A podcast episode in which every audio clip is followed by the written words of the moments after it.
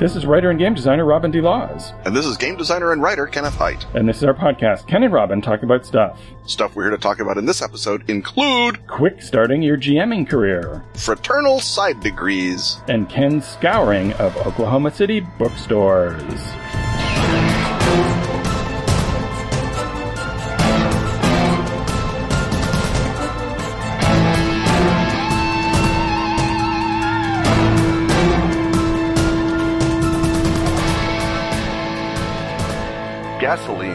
Hang gliders, marshmallows, spandex. That's the worst shopping list I've ever heard. I think you mean the best. Oh, you're talking about Mad Scientist University. I had a feeling we should be talking about Atlas Games at this point in the show. Mad Scientist University is a card game that's exactly like going back to school. Right, because there's an insane assignment and each player has to make it happen using a different unstable element.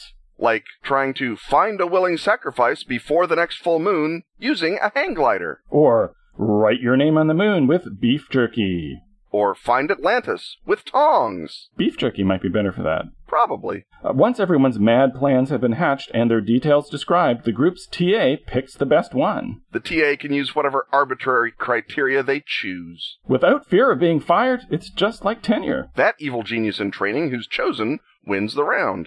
That sounds easier than the thing with a hang glider. Here's the great news. If you buy Mad Scientist University right now, Atlas Games will throw in the Spring Break expansion for free. That's 52 cards, perfect for helping you plan that truly unforgettable trip to Mexico. And if you're in the US, they'll pay for shipping too. Does Atlas Games hate people outside the US? Not at all. That's why they're offering cut rate shipping for those folks too. Now, just like a university essay, we will sum up by telling you what we just told you. In Mad Scientist University, everyone gets an insane assignment. Then everyone uses an unstable element to describe a mad plan for making it happen. And then the TA picks a winner. And when you buy it right now, you get the Spring Break expansion for free. Do you think they sell giant robots at Sandals resorts? If you're playing Mad Scientist University, you get to decide that for yourself. To learn more, visit atlas-games.com slash Ken and Robin dash MSU. That's atlas-games.com slash Ken and Robin dash M like Mike,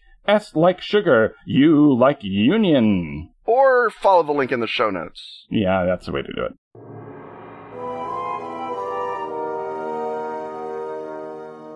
It's time once again to ask Ken and Robin. In this case, a listener and estimable donor, Alex Guerrero, has uh, played before but never GM'd. He wants to introduce a trio of interested neophytes slash family members to role playing through a session of Fear Itself. Fear Itself, of course, is the gumshoe game in which ordinary people go up against occult forces and horror movie situations. And his question is, what tips do you have on pacing and not overthinking? Uh, Ken, I'm sure you never overthink it. So, uh, how would you uh, help a player who has uh, wants to turn GM into not overthinking? Basically, the way that you don't overthink is, um, and believe me, I think that my players right now are saying, "Hey, you know, wouldn't kill you to overthink once in a while."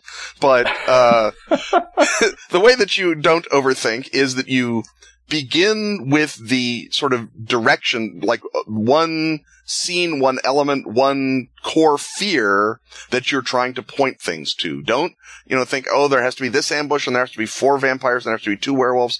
Don't worry about that stuff. Just think, what is the fundamental type of fear I'm trying to construct, especially in a fear itself session. And is it, you know, chase fear? Is it isolation fear? Is it poisoning, spiders? What's the sort of fear you're looking for? And then whenever you feel yourself drifting away and getting lost, just point the game back toward that fear. Because again, fear itself is about going toward that horror, that horror moment. And if you're thinking, well, they are not really trapped in the uh, house yet, but I want to do isolation horror. I want to do helplessness horror. Oh, I know. I can have their cell phones all go out. I can have their their car break down. I can do something else. I can uh, present. At the very least, I can say the trees to be closing in, like they're herding you down this road. Some anything that you're doing, you can point towards that one sensation, that emotional keynote that you're trying to drive or through line that you're trying to drive uh, the the the scenario through or with, I guess, not through. The seasoned listener will detect that I uh, paraphrased uh, Alex's longer question a bit, and in the question he also specifies that he's thinking for of doing like about a two-hour session.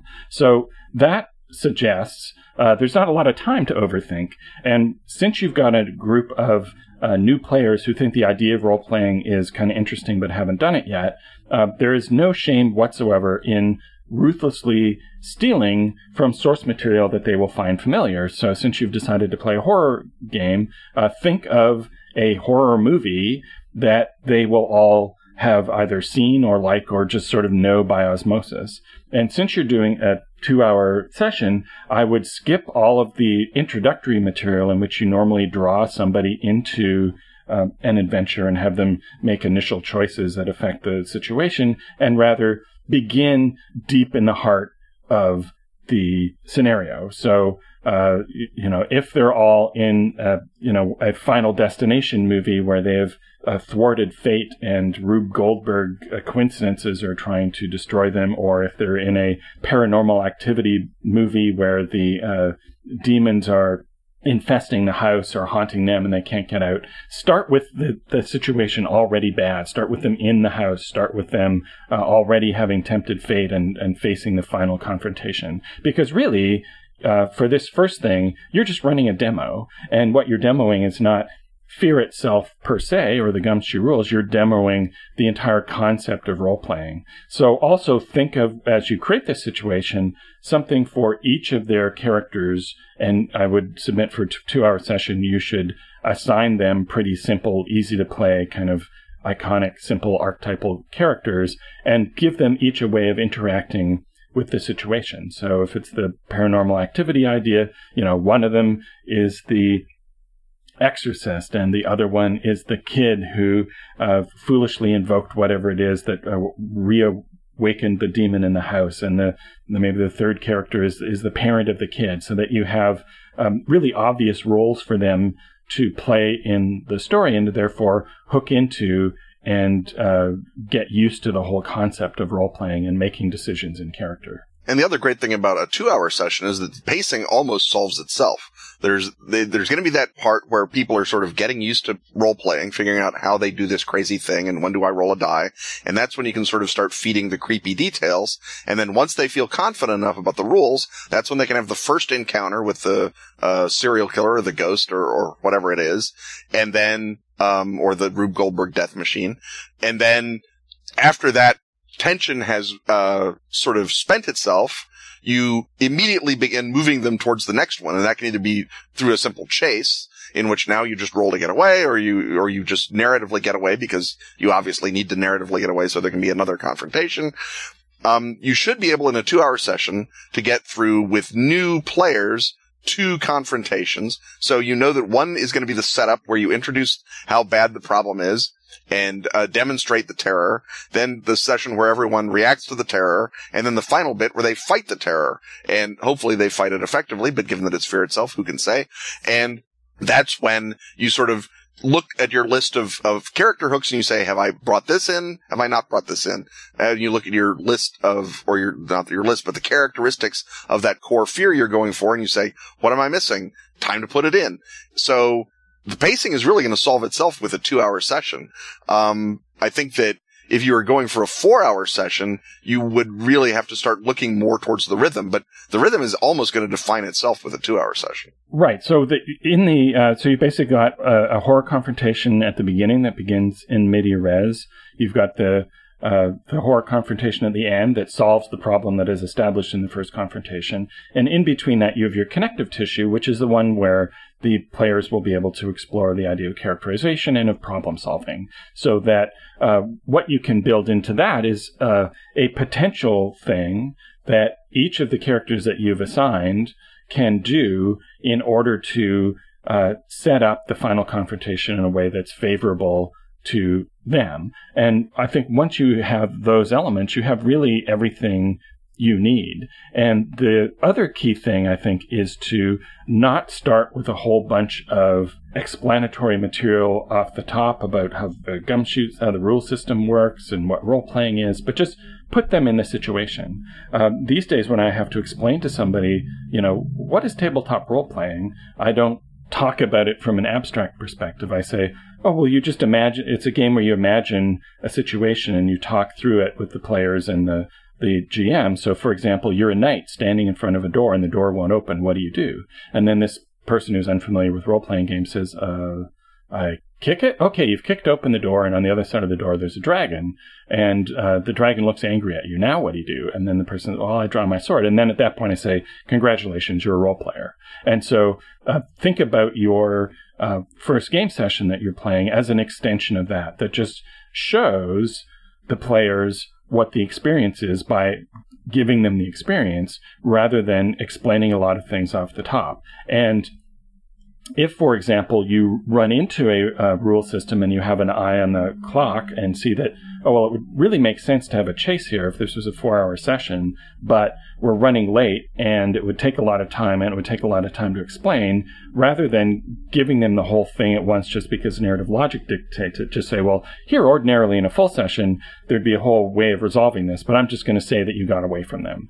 So always look for things that you can edit out of this first one because there's a a ton of stuff that's coming their way. And then, assuming because you're going to do a brilliant job, Alex, and get them all excited about role playing, the next full session, whether that's with players that characters that they create themselves, or uh, perhaps with these characters that you've uh, assigned to them, then you can get into all the little uh, nuggets and corners of a system. And of course, Gumshoe is, I think, uh, he says modestly, a great choice for this because it is so simple and there's so few of those things. But uh, for example, and Fear itself, I think, is a really great choice for you to have settled on because you're playing ordinary people and there aren't a lot of extra crunchy bits. There's no starship combat the way there is in Ashen Stars, for example. And so that can um, kind of carry you through. But remember for this first time, you're not trying to teach them anything other than what the basic experience of role playing is. And the other thing to keep in mind, uh, with that, sort of on that same note, is that cliches only look like cliches from outside. From inside, they look like familiar benchmarks. So, like Robin said at the beginning, you're using a horror movie or you're using a horror concept that they're familiar with. Don't worry, and this would go, I guess, to not overthinking. Don't worry that you're hitting the same narrative beats as Final Destination or Wrong Turn or Texas Chainsaw or whatever it is, you're supposed to do that. That's what your players are looking for. They're looking for that sense of familiarity. Um, when we started role playing, we were not doing anything narratively exciting or, or, or, thrilling. We were stabbing orcs in the head. And that was remarkably entertaining for a remarkably long period of time. And it's only now in our, in our jaded elderly years that Robin and I are doing all this crazy stuff. But if you've got, uh, the, the joy of having new role players, give them what they expect. Give them the, immersion in a familiar story because what you say when you sell role playing, like Robin says, is it's a story in which you tell it together. That implies you know what the story is. And so if you, you know, if you're saying we're going to play Halloween, you know how Halloween works. And what you want is the sort of thrill of being inside Halloween as opposed to simply watching it on the, on the TV. Yeah. And I think, uh, that pretty much uh, sums it up. It would be self contradictory to have a lot of different detailed advice for a question about how not to overthink it. So I think we can declare this question asked and answered.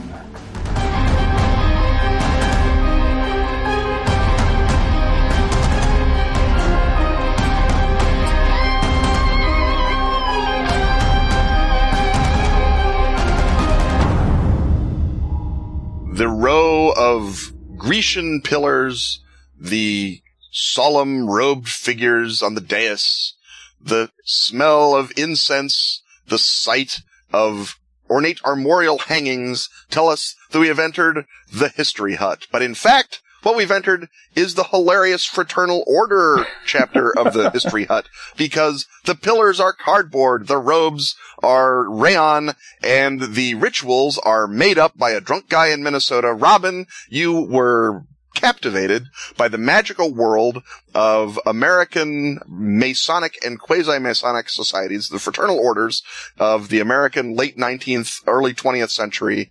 Uh, tell us what aspect of their craziness you wish to explore today. So in a previous episode, we talked about uh, Ken's uh, raid on Powell's books in Portland, Oregon, and he left with a giant stack, and I left with one uh, book, uh, which was on the uh, remainder pile, uh, called Burlesque Paraphernalia and Side Degree Specialties and Costumes. Uh, this was released by Fantagraphics Books. uh, and it has uh, an introduction uh, by Charles Schneider, a foreword by David Copperfield, and an illuminating historical essay by social historian William D. Moore. And what this is is it's a basically it's an, a catalog with introductory material, a reproduction from a catalog uh, by the DeMoulin Brothers and Company of Greenville, Illinois, from the 1930s. And what this is, there's a whole lot of uh, incredibly elaborate uh, props, by which I mean small scale torture devices, which were used uh, in uh, side degrees, which are initiation ceremonies uh, which are kind of burlesque parodies, uh, hence the use of the word burlesque. This is not about tassel twirlers or Gypsy Rose Lee. This is a totally different use of that word. And they're kind of mocking the whole idea of what outsiders think that fraternal orders are doing within uh, their walls, but at the same time, uh, creating these crazy initiatory practices in these small town organizations that then uh, put the uh, candidates through this uh, incredible gauntlet. And then, of course, the first thing you do if you uh, once you get through all of the uh, humiliation and uh, elaborate physical pranking is then try and think of what, who else you can rope in to bring into the organization. So I guess we want to step back a step and explain what a fraternal order is. And basically, these are organizations that sprang up in the late part of the 19th century. I think one of the early ones was the Modern Woodmen of America, which started in 1890 and was one of the organizations that led to this company and uh, which still exists today. They make like band uniforms and uh, banners for uh, the lodges that remain. But back before there was a social safety net, people would band together in these fraternal organizations and uh, they would be able to uh, buy uh, life and health insurance, for example. And that's what kept them together. But it didn't keep people going to meetings, not even in the days before television. and so there's all sorts of different organizations. There's the, the Squaremen, the Shriners, uh, there's the Modern Woodmen of America. And sometimes they're associated with particular workplaces.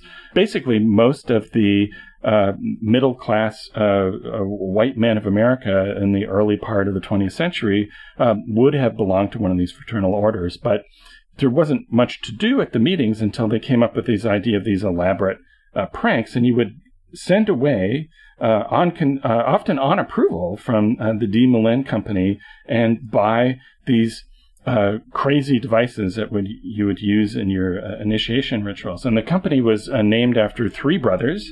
There was Ed de Moulin, who invented the gadgets. There was Erastus de Moulin, who was the smith who built them, and uh, Ulysses, or US, as people called him, uh, US de Moulin, who was the business guy who made sure all the, the money kept uh, flowing. And so uh, after uh, Cthulhu Con in Portland, Ken, you and I had uh, quite a time flipping through this uh, catalog in which all of these elaborate devices that you buy from the company at adjusted for inflation, quite high prices to inflict various uh, torments on your candidates, uh, some of which would be disallowed in Guantanamo.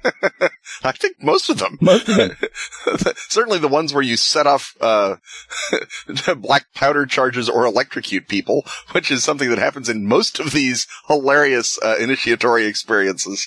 Uh, I think those yeah. are those are uh, non Gitmo approved at this point. Yes, there's there's four key elements to a De Brothers uh, prank, and uh, the things that they sell may partake of one of them, but may partake of as many as uh, three of them in one go. So there is uh, uh, electrocution, um, typified particularly by uh, a an item called the electric carpet, which is what it sounds like. and you can get buy them in various sizes, and you get the battery thing that, uh, attachment that would go with it. Um, there was uh, water that would you would uh, squirt uh, in your face or in your ear. Not dangerous at all. Don't worry about that. Uh, the exploding cartridge, uh, and of course the De Moulin brothers would supply you um, with their own cartridges. These could not be shipped by mail, but then they recognized o- recommended only the use of their special cartridges in these devices. Um, and then there were things that would collapse. So, for example, uh, you would get your regular collapsible chair, which would set down your, your candidate in, uh, or the one that uh, also had a, a, blank cartridge go off, went off when it uh, fell apart. uh, one of the uh, and they're all accompanied by hand drawn cartoons. Uh, which uh, are all uh, at the point of maximum agony, where your candidate discovers what's going on, and so when they you tell them to sit on the table with the spikes jutting out from it, and the spikes are rubber, but then water comes out and startles you, and there's a picture of the guy startled by the water, or startled by the electric bench, or uh, there's various sort of obstacle test things that you would have to uh, walk around. Some of them collapsible, some of them twisty turny. There are a lot of things where you would be blindfolded and uh, given the sensation that you are uh, flying or walking through a, a sandstorm. And uh, one of the big themes is uh, riding the goat. Uh, if you were not a member of a fraternal order and you were thinking of the Masons, you would think of the urban legends in which, you know, of course, Masonry is all about uh, bowing down before Baphomet, the uh, the sinister blood god. And so uh, here you would be encouraged to, uh, the candidates would ride a goat as part of their initiation. And this would be a complicated uh, contraption available in various models in this uh, catalog in which you'd be blindfolded and placed on this uh, fake goat and uh, jagged around and you know, uh, nauseated presumably, and often tossed off at, at the end. Uh, these became synthetic goats after a while, although uh, the DeMoulin brothers originally used real goat horns for their uh, goats because, you know, nothing was too good for their customers, except they had a whole uh, train car of them uh, get stuck and rotted and sent a horrible stench through the entire town. Not the same stench that they would sell you as part of their uh, one of the uh, other tests, the, the stench test, they had uh, various foul odored chemicals that you expose your uh, candidates to as well. Although you can just imagine um, U.S. DeMoulin saying, "Why can't we bottle that goat stench?" Uh, yes, um, they, it might have inspired it. Just add some electricity and we're golden, people. Yes, exactly. And uh, and you can certainly see the ethos of the era, era in a lot of these pranks because at the end of the uh, the catalog, there's all the scripts that would you would use to introduce all the patter that would surround it, and there's uh, it comes with a whole section of costumes that you would wear. Uh, they uh, sell celebrity costumes. You might think this means you know Bing Crosby and uh, Clark Gable and James Cagney, but what they're really referring to are newspaper uh, comic strip characters. So like Happy Hooligan and Barbie, Barney Google and Sparkplug costumes. And there's, you know, the unfortunate pages of race costumes. And uh, there's a prank where the uh, candidate is given a sort of squirming uh, uh, baby doll figure that's hard to hold on to. I think because it electrocutes you. Uh, and, uh, you know, for even added hilarity, you could make, uh, it's not, you know, it's not if it's not funny enough to make a man care for an infant, uh, you could give them a uh, a black uh, baby, and that would, I guess, be even even more hilarious. Um, so it, it's a real sort of uh, glimpse into an uh, earlier era, and the language of the catalog is uh, has this sort of crazy sort of combination of nutty formality, yet also the uh, idea that you know again something really horrible is being done to the uh, people. So, uh, for example, the uh, balloon ascension, which is a di- device that you use to haul the candidate blindfolded up to the ceiling and then make them think they're going to uh, plummet to the bottom and die. the, the copy is in this new age, when aeroplanes and dirigibles are being put to practical use in the conveying of passengers, no candidate will have any serious objections to taking such a ride through the air. But when it comes to hanging onto the rope of a balloon to be drawn up above the clouds, and in the dark at that, well, that's a horse of another color. To cap the climax, when up a mile or more, uh, i.e., at the ceiling, the balloon takes fire, and the rope becomes so hot that the candidate can hold on no longer. He lets go, thinking it's all over. To his great surprise and unspeakable joy, he is caught in a net. The parachute opens, and he lands safely but exhausted. the candidate should be drawn up a few feet, then quietly lowered, then drawn up again, etc. He will finally imagine that he's been carried very high. This effect can be produced by speaking through paper tubes while he is being drawn up, gradually lowering the tubes until they point down. Uh, so that's uh, $55 in 1936 money for your uh, balloon ascension, and then uh, an extra 1125 for the uh, magneto and cord. That's the electrocuting device uh, used in this particular instance. This it, it, amazes me that there aren't about 50 um, uh, murder mysteries set in these things. Um, given how it, it's common enough that there's whole uh, catalogs full of it. I'm just surprised that it isn't as, you know, overused a bit that the hilarious balloon prank goes wrong and the guy dies as, you know. Or the fake guillotine they sell you turns out to be the real guillotine. Switch with a real guillotine. Who saw that coming? Um, as, you know, some guy who, who drinks poison in the library, uh, given that probably more readers of mid-century mysteries had been to fraternal order meetings than had ever been in a, a drawing room library. I'm, I'm just amazed that this sort of thing isn't a bigger part of, at the very least, the rest of mid-century culture, but it seems to sort of have existed in its own little world. And even, even in 1940, even in 1930, when that, uh, that catalog is from, you get the sort of sense that it's calved off from the rest of society in interesting ways. It's a really crazy, forgotten element of American history, but that was really widespread. And it doesn't, uh, it isn't mysterious why it was secret because you were sworn to secrecy. Mm-hmm. And of course, you wouldn't want to admit to people who weren't in the organization that you had been, uh, you know, behaved humiliatingly when threatened with death.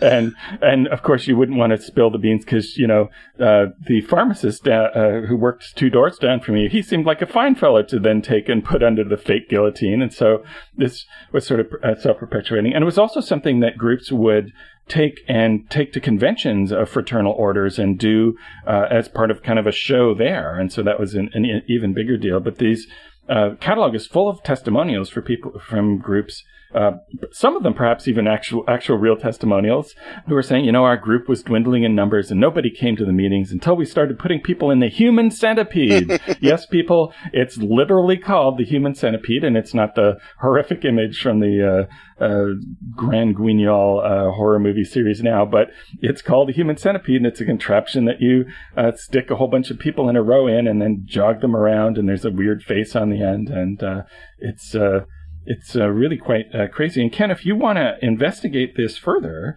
um, there's actually a museum that was opened in 2010 in Greenville, Illinois, uh, to house a collection of all this stuff. Uh, there are a number of magicians, uh, David Copperfield, for example, who uh, collect this stuff, but it's now in a museum in Greenville. So I, th- I think that's only like a four-hour drive from you. So you could. That's a simple four-hour drive, and I could see the fake guillotine for myself. Exactly and a, a fine selection of uh, of uh, goats to ride. So you've already hit on the obvious uh, story, which is that the uh, you know the investigators are investigating something sinister, and uh, they then penetrate the fraternal uh, order, and then they realize that oh, it's just a prank. But then the prank turns out to be real. Um, and you could also you know play with sort of the esoterror idea that the people who don't know what's going on in the fraternal order think that they really are um, bowing down to goats and drinking blood and all these things that they're they're mocking, and that could create the mystical energy that uh, summons real creatures. How else would you uh, use this in fiction or gaming? I think that um, one of the things that you can do certainly is that you use the sort of Ray Bradbury's uh, innocence of this ridiculous organization as and I don't want to use it as the cover for the secret uh, group of Satanists, yeah, Stepford Wives uh, style or which is Eastwick style. It's too obvious. I would like those guys to be sort of doing all this stuff, and the, the things that they're doing have little tiny bits of ancient, real Masonic wisdom from our Elias Ashmole days, and they have to put together sort of like um, middle-aged cigar-smoking Goonies. They have to put together the bits of their ridiculous side order lore and use it to confront some genuine sorceress threat. And they're just good enough at the sort of quasi masonry that they do that they recognize the existence of this threat. And now there that you can you can either play it you know for sort of 80s lighthearted uh like I say middle-aged Goonies atmosphere or you can play it as a sort of we are a secret society do we actually trust everyone? Because the only reason we're actually here is to get the benefit on the dental insurance, and because Clyde um, is in my church and I have to stay cool with him, so my wife can stay in the choir. Um, and now that sort of it, it, sort of sounds like it's sort of a, a, a DramaSystem type situation. You begin as these uh, ridiculous side order guys, and then it turns into uh, something more real than they signed up for, but now they can't unsign up for it because sure enough, they've promised to the hilarious uh, mechanical goat that they're gonna uh, preserve the secret. And now if they don't, that guillotine's going to turn real or something. And uh, on a closing note, I'd just like to read one of the testimonials. Uh, this is the one that appears under the page for the electric razor. Uh, guess what that is? Lots of fun. I received trick guns and spanking machine, and we put on some work with them, and had lots of fun that we would not have had if we had not got them. We mailed out cards to all members, and we had a large crowd, and they all enjoyed the new stunts. And I think that the candidates enjoyed it too. I'm enclosing money order for the full amount. And that's from L.A. Also Brooks, Washington Camp number 24, the POS of A, Salisbury, North Carolina. Uh, so uh, let's, uh, when you go back in time and are uh, uh, pledged to possibly join a fraternal order, you might want to uh, beware of electrocution, spurting water, collapsible furniture, and of course, exploding cartridges. and gunplay.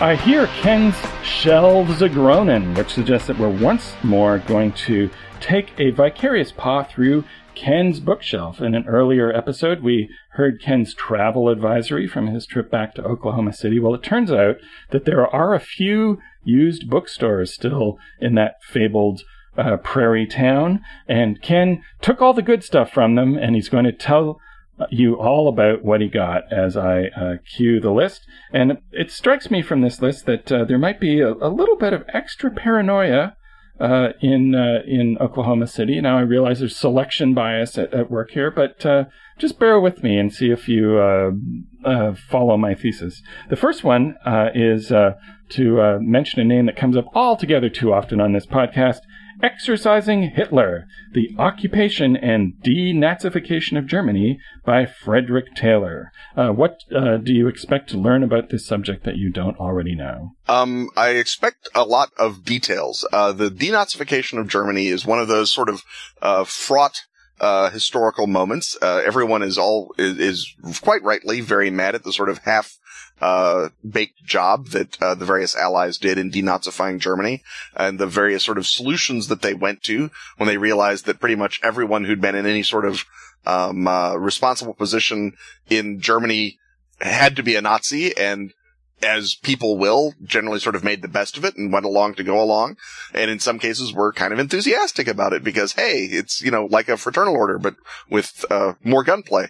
And so, we had this sort of the backlash to solving the last war's problem when we debathified Iraq and we debathified it so convincingly that all the Ba'ath Party members were out of work and joined an insurgency as opposed to sticking around to run the library or whatever it was that the Nazis were doing in, in Germany. Right. So, you've got this really difficult problem of sorting out the people who were just unheroic and mm-hmm. went along to go along from the really truly sinister uh, people who uh, not only deserve to be punished, but will uh, become a problem later if you leave them in power. So there's sort of a damned if you do, damned if you don't situation, because if you kick too many of them out, they'll band together and become an insurgency. And if you leave too many of them in, they will form a deep uh, state and cause you uh, trouble while holding the levers of power. Right uh, down the road, and in and in Germany, uh, you know, looking back on it, I, I think we sort of got about the best possible result we could have, but it didn't look like that at the time, and it, plenty of times it, it hasn't looked like it in specific cases when you find out that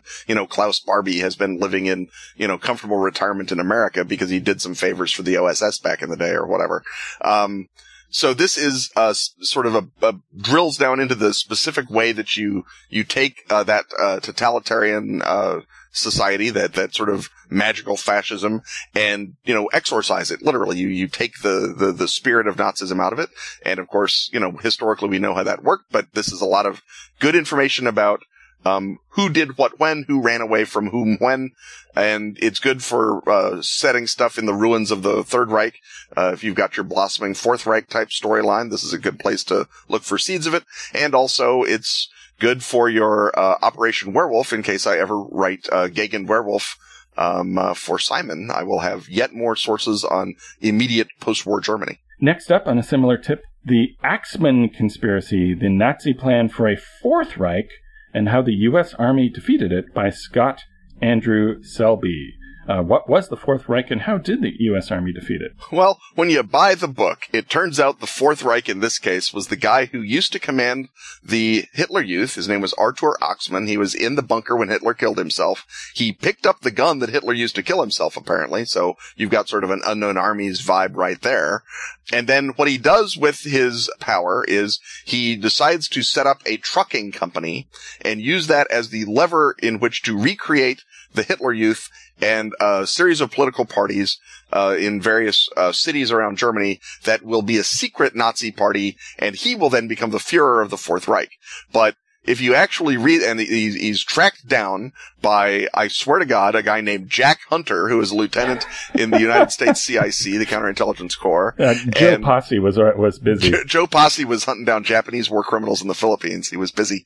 Um, but Jack Hunter, Jack Hunter, Nazi Hunter, um, but not a Nazi. You know, all right, I'm, I'll come in again. Um, but he, uh, he, he went undercover. He disguised himself as a Nazi. He, um, uh, showed up and went into this, uh, conspiracy, which of course turned out to be a small trucking company, not exactly a hidden bunker full of SS vampires and flying saucers. But Artur Axmann becomes, again, a, a key that you can turn to get yourself to that hidden bunker or the secret Ahnenerbe vampire plan or the werewolf movement or whatever else. Right, because you can always take this thing that wasn't a thing in, in real life and make it a thing in and make it a thing. fiction. Exactly. Um, yeah, the, the, the book, uh, you know, does everything it can to overhype the, the story, which is good for gaming, if not necessarily great for history. But it's another uh, sort of a, a, case study if you're saying, what would my hidden magical Third Reich look like, or Fourth Reich look like? You can now look at what a non-magical, uh, not super well hidden Fourth Reich looked like, and you can build yours on, on that basis. Speaking of what Joe Posse was up to, Spies for Nippon by Tony Matthews. And this deals with the Japanese TO network, which operated out of Spanish embassies worldwide. It was centered at the Japanese embassy in Spain, um, but then worked through the Spanish uh, embassies in the Allied countries, and it turned out to produce a, a fat lot of uh, intel for the Japanese uh, government. Although obviously when you are going into war with someone who outproduces your industry a hundred to one, it almost doesn't matter how much intel you get. And then when they've broken your code to boot, um, the spies for Nippon again becomes a sort of a tactical success, uh, in a lot of ways, but strategically meaningless, just like most intelligence stories really turn out to be. But in this particular case, it's the Japanese spy network, which is something that I don't have a lot of books on. And so it was good to have that one. Uh, next up, uh, we're sort of in uh, the territory of uh, that series, The Knick with Clive Owen, The Knife Man, Blood, Body Snatching, and the Birth of Modern Surgery by Wendy Moore. Uh, when does this book uh, cite the birth of modern surgery. Well, this is uh, not Jack Hunter, but his spiritual predecessor, John Hunter, who was a surgeon in Scotland, or he was Scottish and then went to London. Um, uh, the Hunterian Society of London and the Hunterian Museum at the Royal College of Surgeons are named after him. Uh, and this is, uh, he becomes a fellow of the Royal Society in 1767. He begins uh, his practice in the 1760s, I guess. So this is much earlier than what we much earlier than the Knick. This is uh, classic Burke and Hare, or it's a, it's a little bit pre Burke and Hare even, but it's still body snatchers and and uh, Benjamin Franklin. He's also very socially connected with the sort of um, Whig uh, movement. So he's buddies with Franklin and he's buddies with a lot of these other guys in um, uh, in uh, Georgian London. And the uh, fact that he is, of course, involved in, you know, uh, hunting for uh, fresh corpses makes him a beautiful place to put uh, uh story uh, hooks. And he famously uh, claimed that um, syphilis and gonorrhea were the same thing, and claimed that he'd proved it by inoculating someone with them. And and he inoculated someone with gonorrhea, and it and they got syphilis because his needle wasn't sterile which turns out to be a real problem. The the legend is that he inoculated himself, which is actually not true. Um, he did it somebody else because he was a surgeon, not a not a crazy person. But he, he also had an anatomy studio where he would carve people up uh, illegally to teach doctors, and he um, uh, had uh, uh on his house uh, the, the door on the street would take you into his nice house, and then the door down in the alley would take you into his creepy surgery. So people say that maybe that's what Jekyll and Hyde are based on is this guy. So you've got, uh, sort of the birth of surgery and the birth of horror happening simultaneously there in 1760s London. Uh, speaking of things that uh, happen simultaneously or nearly so, but not nearly as famously so, we have Southern counterpart to Lewis and Clark, the Freeman and Custis expedition of 1806 by Dan L. Flores. Yeah, that I got at the uh, Cowboy uh, and Western Heritage Museum uh, in, in, the uh, bookshop there because they had a you know unsurprisingly substantial collection of Western history stuff, and I'm a big fan of the uh, Lewis and Clark expedition. There's a lot of sort of weird geopolitical stuff that Thomas Jefferson is up to with Lewis and Clark and with the Pike expedition. And this is the third expedition, the one no one has ever heard of, because it got about halfway up the Red River and then the Spanish sort of arrested them and turned them around, um, which is uh, why it doesn't really get to be a big famous expedition because it sort of got to maybe the southeastern corner of Oklahoma before being told to go back home and stop bothering the Spanish. Right. They were expedited exactly. out of their but expedition. That is, um, uh, you know, it's not their fault that uh, they wound up running into the Spanish, and they did distract the Spanish from Zebulon Pike. So if you look at it as sort of a, a big Jeffersonian uh, play for the West, they're an important part of it, and they're they were real naturalists, so they have interesting records of what the Southwest was like. They have, um, uh, they, they made great contacts with the, the Indians at the time. And it's part of that, you know, great Western history of America that I am so fond of. Next up, we have Napoleon's proconsul in Egypt, the life and times of Bernardino Drovetti. And this is by Ronald T. Ridley. And the title is a lie. He was never Napoleon's proconsul in Egypt. He was Napoleon's consul in Egypt. He was his diplomatic ambassador to the Sultan of Egypt, or the Pasha of Egypt, um, the viceroy, uh, Ali Pasha. Um, and that's the guy that gets set up after the French are kicked out of Egypt. So he obviously has a lot of diplomating to do when he shows up and says, hi, I'm from the guys that tried to run you for three years, only left. Uh, but he also, in addition to being a, uh, apparently pretty good diplomat, was also a dealer in antiquities and amateur archaeologist in the spirit of my own beloved uh, Giovanni Battista Belzoni, who hated his guts because he would tear apart an obelisk before Belzoni could tear it apart and uh, and steal it and put it in his museum or send it back to France. So you have rival antiquarians, and I have lots of books about Belzoni, but there was no book at all about um, uh, Drovetti until this book got uh, written in 1998. So I picked it up because now I have both sides of that hilarious rivalry, uh, plus plenty of mummies and obelisks and pieces of Egyptian temples to be carted around uh, Napoleonic era Europe, which is great fun, I think, in in its own way. Right. So you've got uh, you could easily do a, a campaign uh, in various periods of Egyptology about uh, Egyptologists trying to uh, loot tombs before the other guy, and uh, that's a, a, model for that in the Napoleonic era. Uh, next up, we have Kingdoms of the Savannah by Jan Vansina. Yeah, that this is a classic uh, work of narrative history. It's about the uh, the sort of south of the jungle, north of uh, the desert stretch of South Central Africa. It's the kingdoms of the Congo, Angola, Luba, Kuba, um, the kingdom around Uganda that sort of shows up and then unshows up as the Arab slave traders keep trying to wreck it. And it's all these countries that are at the beginning of, you know, sort of what we would recognize as a sophisticated state formation in Africa, but it's all before, or mostly all before, the Europeans come in and uh, declare them all to be part of, you know, some uh, big pink empire somewhere. And so it's their own. their usual havoc. Exactly. Their own um, sort of uh, moment of early modernity that happens down there in sub in sub-Saharan Africa, uh, and creates the facts on the ground that people like Stanley and Livingstone are responding to uh, in hundred or fifty or two hundred years. And that's just an area of history that I don't actually have. Um, sort of a, a dedicated work on, or I didn't until I got Jan Vansina's Kingdoms of the Savannah, and I strongly suspect that, for example, the Kingdom of Angola and probably the Kingdom of Congo uh, have a lot more going for them than we are generally led to believe by people who just don't want to learn more kingdoms. Next up, we have Black Empire by George S. Schuyler. And this is a classic work of uh, pulp that is almost completely unknown because it was written as a serial in the Pittsburgh Daily Record, I believe is the name of the newspaper, Pittsburgh Record. Wow, a local newspaper serialized pulp. Yes, uh, George Schuyler was a African American author and commentator, and he had a column. And uh, H.L. Mencken called him one of the best columnists in America, uh, and tried to get him lots of gigs. But obviously, people already were mad at Mencken and they certainly weren't going to stick their neck out for a black guy. So Schuyler is pretty much stuck in the black press. And in order to raise circulation, he would go down and investigate lynching or he would investigate Jim Crow or he would investigate something and then write, you know, uh, stories from the front.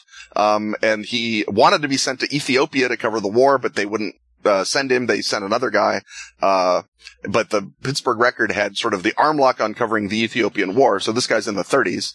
Uh, and since he didn't get to go to Ethiopia, he wrote his own novel, uh, or actually his pair of novels, um, which are published together as Black Empire, in which a black genius named Dr. Belsidus sets up a secret conspiracy of African Americans who are going to liberate Africa from the European.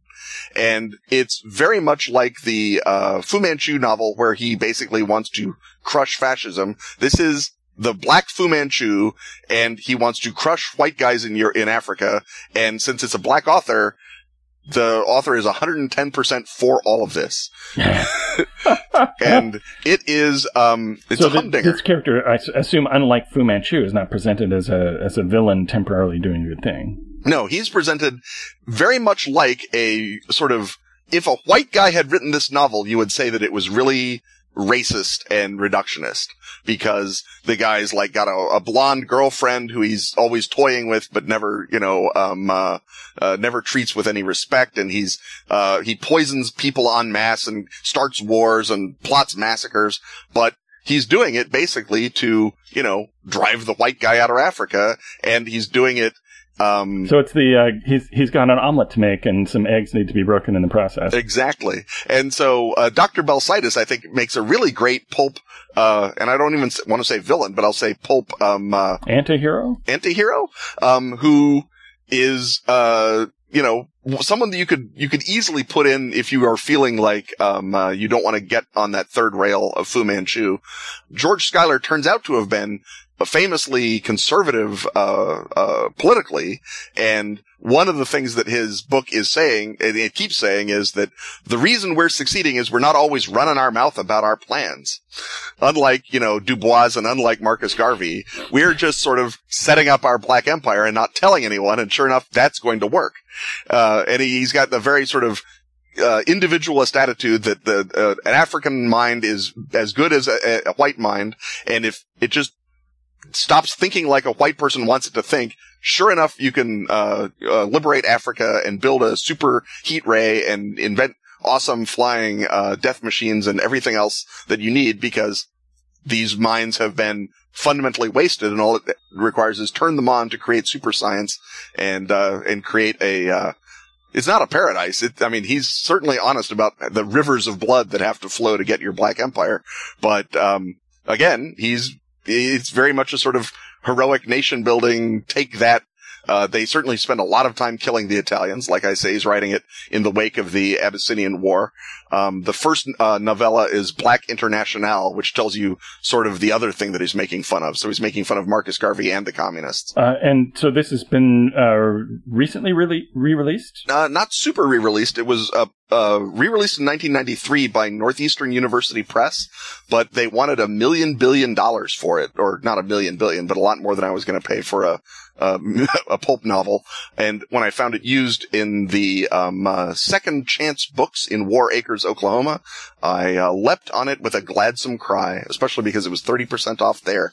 Woo-hoo. So not super reasonably priced until you add that 30% in and then it became quite attractive to me. But I'd wanted it for forever because I think that, uh, Dr. Belsidus is, is vastly underused and for God's sake, I'm the man to overuse him now. So, so if you, the, the lesson there is if you, uh, just keep going to used bookstores. Eventually, you'll find what you want at the price you want. That is that is my less that is my life lesson, Robin. If I can tell the young people anything. Exactly. Uh, next up, the Zurich Numbers by Bill Granger. And I bought that, um, and I put it on the list basically because I don't think I've mentioned Bill Granger's spy novels. The Pierce Brosnan movie, The November Man, was based on one of them.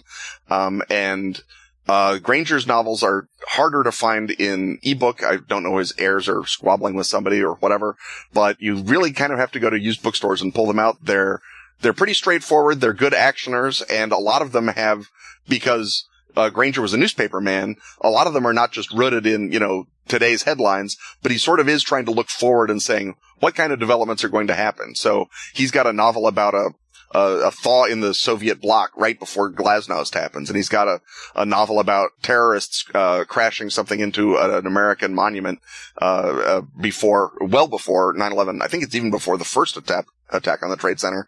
Um, and the Zurich numbers is, a banking plot uh, to bring about the fall of civilization, et cetera, et cetera, et cetera, in the great uh, way that a lot of 70s and 80s spy novels did. But I just I like Bill Granger. I think that his um uh, his spy Devereaux is um he's pretty clearly a Harry Sue, but he's a well written Harry Sue, and I and I enjoy the books. I think that they're that they're perfectly solid spy fiction, and Granger deserves better than one Pierce Brosnan movie 20 years after his books went out of print. Uh, next up, Captain Cutthroat by John Dickson Carr in my continuing tradition of underrated, uh, workman-like novelists, John Dickson Carr is the master of the locked room mystery, uh, and Captain Cutthroat is something from the other genre of things that he loved, um, uh, like, uh, Freemasons love, uh, electricity, the historical adventure novel with a locked room mystery sort of in it. Uh, it Captain Cutthroat. So he gets locked in his boat? Uh, no, there are, um, uh, in a lot of his novels, people just travel back in time and have to solve a crime. Uh, and in this one, we're set in, 1805 uh, in Napoleon's camp, and people are stabbing the sentries in uh, full light, and no one can figure out how it's being done. And the, the killer is signing the notes that he leaves, Captain Cutthroat, or actually Captain Cut the Throat. And our hero, who is a Scarlet Pimpernel type guy, a British spy uh, disguised as a Frenchman, has to figure out who Captain Cutthroat is, or else Fouché, the sinister minister of police, will have him killed. And so it's a, it's a great cat and also cat novel. It's a, it's a really great locked room mystery that in Carr's, um, uh, later years, he sort of delighted in throwing off in a chapter and then saying, now that I've done in a chapter what you would take a whole novel to do, I'm going to talk about sword fighting for a while. but, uh, John Dickson Carr and his pseudonym Carter Dixon are well worth looking out. If you haven't read any John Dickson Carr and you enjoy the locked room genre or you enjoy that sort of 30s uh, mystery feel, uh, hunt them down. People say that his characters are, are, are thin or unconvincing, but at least his characters have motives and it's those motives that drive them to do things. And it's so much more realistic than, you know, simply being people who take up spaces on a train table the way that Agatha Christie mysteries turn out to be nine times out of ten. Um, or the mis- motive is so obviously designed to create the, the mystery as opposed to the other way around. So I think that Johnny Dickson Carr is underrated and well worth a look. And certainly you should look at his awesome, uh, period fiction, which I don't think even gets the love that his locked room fiction does, which is still not enough love. Um, so the next one, uh, I think kind of tips its hand, although there's a bit of a tell in the fact that it has a question mark in its subtitle, and that's The Secret Life of Uri Geller, CIA Master Spy? Master by, Spy? By Jonathan Margolis. Yeah. Um, the Uri Geller as CIA agent is one of those things that sort of percolates along in the corners of the mind control conspiracy world and some of the other conspiracy worlds. The CIA did work with magicians early on in its career uh, to master things like misdirection, so they could do um, uh, dead drops and, and and brush passes and things like that they do have a psychic warfare program, as we all know. And so it's like, well, this guy's a magician and he's a psychic. Maybe he's a CIA master spy and he works with some people that a lot of people have a very strong vested interest in believing were, were a CIA front. I don't know that there's any proof that, uh, this guy Puharich, who is one of the big psychic researchers in the 70s, was any more of a CIA front than anyone else who has the government show up with a dump truck of money and say, do what you want. We have money. Um, is, but, uh, certainly I don't mind anyone blackguarding the name of Uri Geller because the guy's a charlatan. And so therefore, I think that the notion of him turning out to actually be a CIA master spy is a great possibility for a conspiracy uh, game or a conspiracy concept, or even just drilling down for the sort of guys who are elsewhere in the index who you can then introduce later on and find uh, key links between them and some other CIA operation that you actually care about. Penultimately, we have Alexandria, the Journal of the Western Cosmological Traditions, numbers 1 and 2, edited by David Fideler. And these are uh, books of essays. They're the size of standard sort of um, uh, uh, trade paperbacks. Uh, they have um, uh, long essays on various arcane topics, such as uh, Cosmopolis or the New Alexandria, the biographies of Hypatia, the science and art of animating statues, uh, The Alchemical Harp of Mechthild of Hackeborn, The Castle of Heroes, W.B. Yeats' Celtic Mystical Order, Michael Maier's Alchemical Quadrature, Hecate's Iynx, an ancient theurgic tool, uh, Arthur Versluis on uh, Gnostic and alchemical art.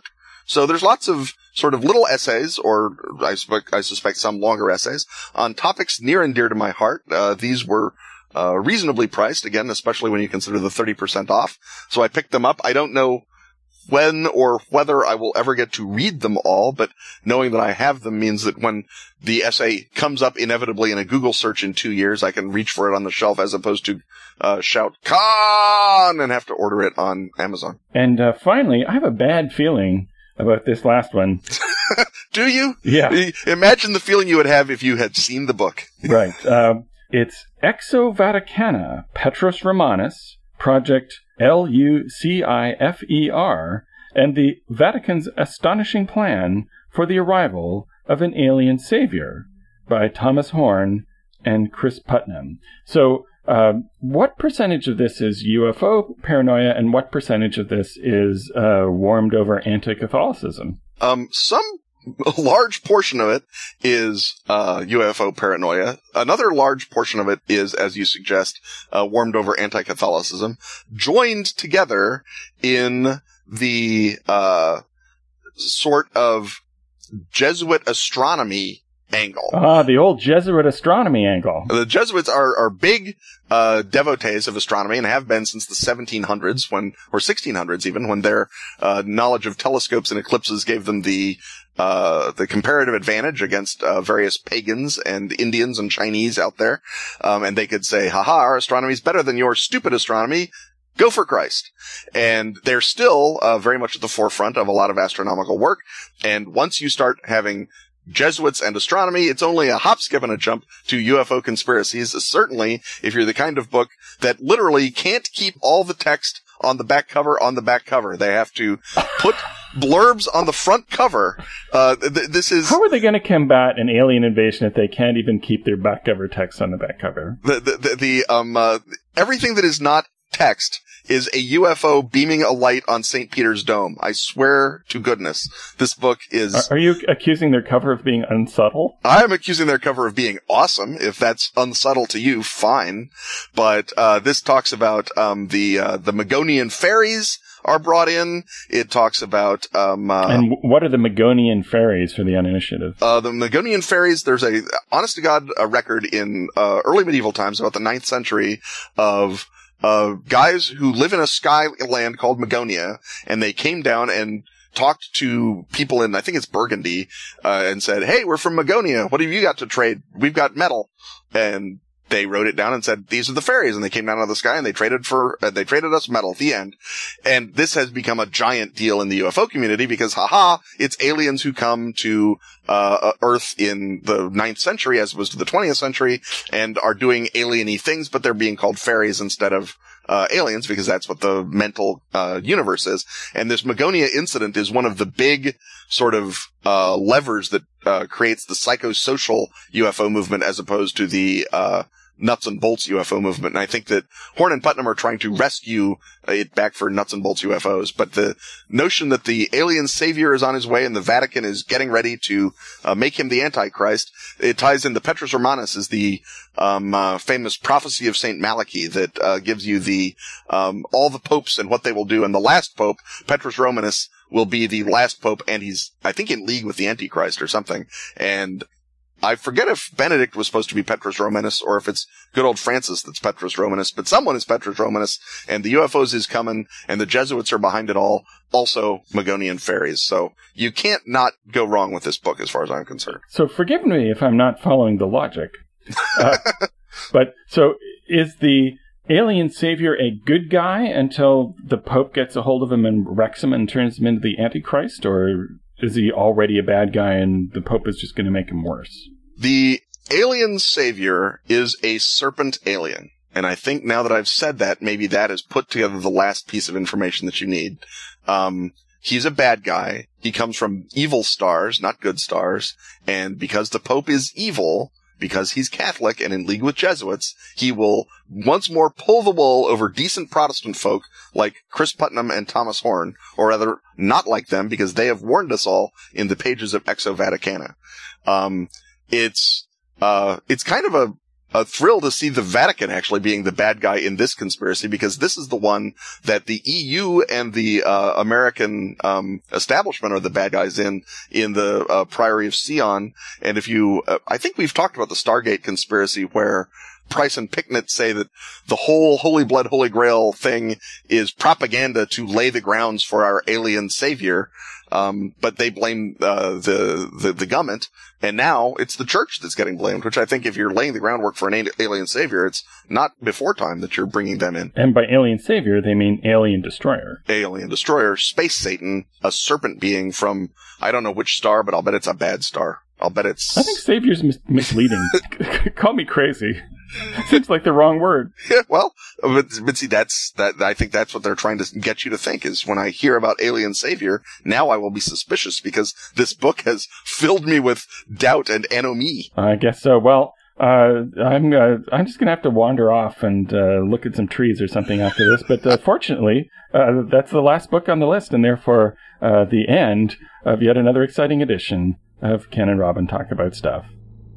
Stuff having once again been talked about, it's time to thank our sponsors Atlas Games, Dork Tower, Pro Fantasy Software, and Pelgrane Press. Music, as always, is by James Semple. Keep us in mechanical goats by hitting the donate button at KenandRobinTalkAboutStuff.com. Join such illustrious patrons as This week's question asker, Alex Guerrero. Build awareness of your game, Kickstarter, book, or alien conspiracy by advertising with us. Grab the rate sheet at our site. On Twitter, he's at Kenneth Hite. And he's at Robin D. Laws. See you next time when once again we will talk about stuff.